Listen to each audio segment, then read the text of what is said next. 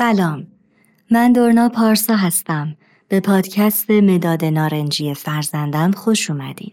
موضوع این اپیزود تفکر انتقادی هست. بیایید به این موضوع فکر کنیم که چرا می‌خوایم فرزندانمون بتونن در سطح بسیار موثری فکر کنن؟ آیا نمیشه اونها همونطور که در اطرافشون رایجه فکر کنن و زندگی ساده ای داشته باشن؟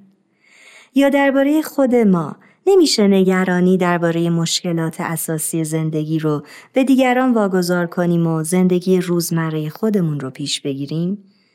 یا آیا باید بنا به موقعیت اخلاق رو رعایت کرد و با جریانات روز پیش رفت یا خیر؟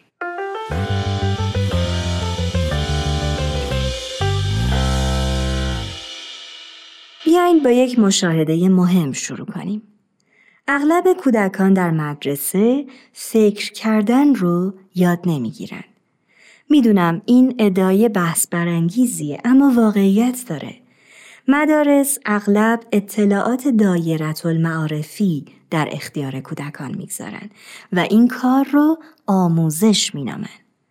در یکی از مشهورترین تحقیقات پژوهشی محققی به این نتیجه رسید که مهارت‌های تفکر کودکان در پایه دوازدهم اساساً در حد مهارت اونها در پایه چهارم بود. بله باور چنین چیزی سخته.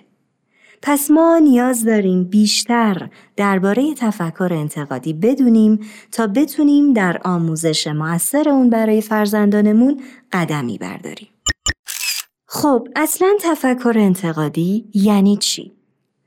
تفکر انتقادی یک فرایند تحلیلیه که فرد روی معانی تأمل می‌کنه و شواهد رو بررسی می‌کنه. به بیان ساده تر تفکر انتقادی بررسی موضوعات از جنبه های مختلفه. مهارت تفکر انتقادی به فرد این توانایی رو میده که اطلاعات دریافتی رو ارزیابی کنه و خطرات عملی که فقط بر پایه فرضیات هست رو به حداقل برسونه. اما مشکل اینجاست که نگرش هایی هست که موانعی برای تفکر نقاد به حساب میان. به این جملات گوش بدین. آیا تا به حال اونها رو شنیدین یا براتون آشناست؟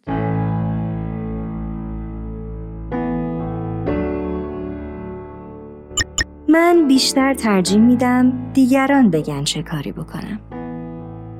من همون کاری رو انجام میدم که به نظرم خوبه. از افرادی که مسائل رو مبهم می‌ذارن و به جای اینکه پاسخ رو بگن اونو به بحث میکشونن خوشم نمیاد. اگر خودم با چیزی موافق باشم برام مهم نیست که چرا دیگران با من موافق نیستن. شما در مورد این جملات چه فکر می‌کنید؟ باید بدونید این نگرش ها موانعی برای تفکر نقاد هستند.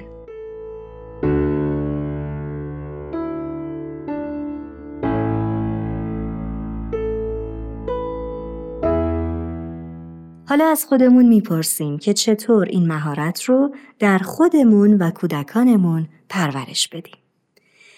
یک راه موثر اینه که نظرات و دیدگاه های مختلف رو در مورد موضوعات مختلف جویا بشیم. مثلا یک سوال رو مطرح کنیم.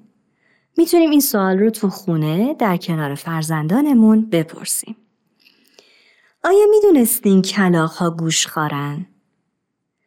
حالا به کمک فرزندان با هم درباره این سوال تحقیق کنیم.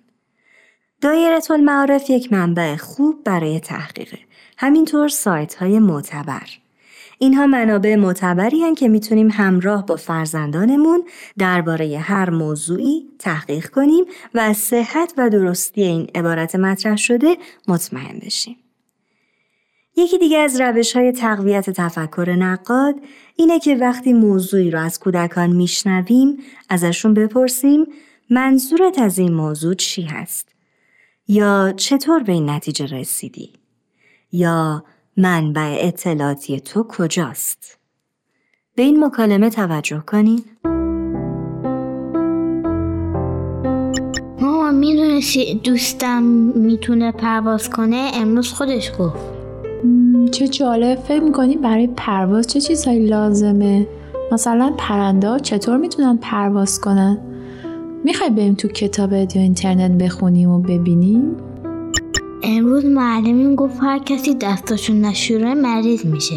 خب می‌خوای بریم ببینیم چطور آدم ها مریض میشن؟ چه چیزی باعث مریضی میشه؟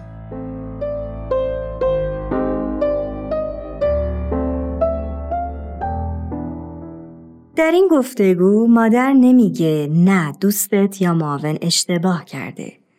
در واقع کودک رو سوق میده تا خودش تحقیق کنه و نتیجه گیری کنه. و حتی دیدگاه های معلم و دوستش رو هم بررسی می‌کنه. شاید نظر اونها درست باشه. تفکر نقاد به بچه ها یاد میده نظرات دیگران رو گوش بدن و از دیدگاه فرد دیگهی بتونن به موضوع نگاه کنن و درک کنن. بنابراین اگر سوال یا عبارت خبری از کودکان شنیدیم سریع مخالفت یا موافقت نکنیم. اجازه بدیم کودکمون خودش از منابع معتبر تحقیق کنه و بعد نتیجه گیری کنه.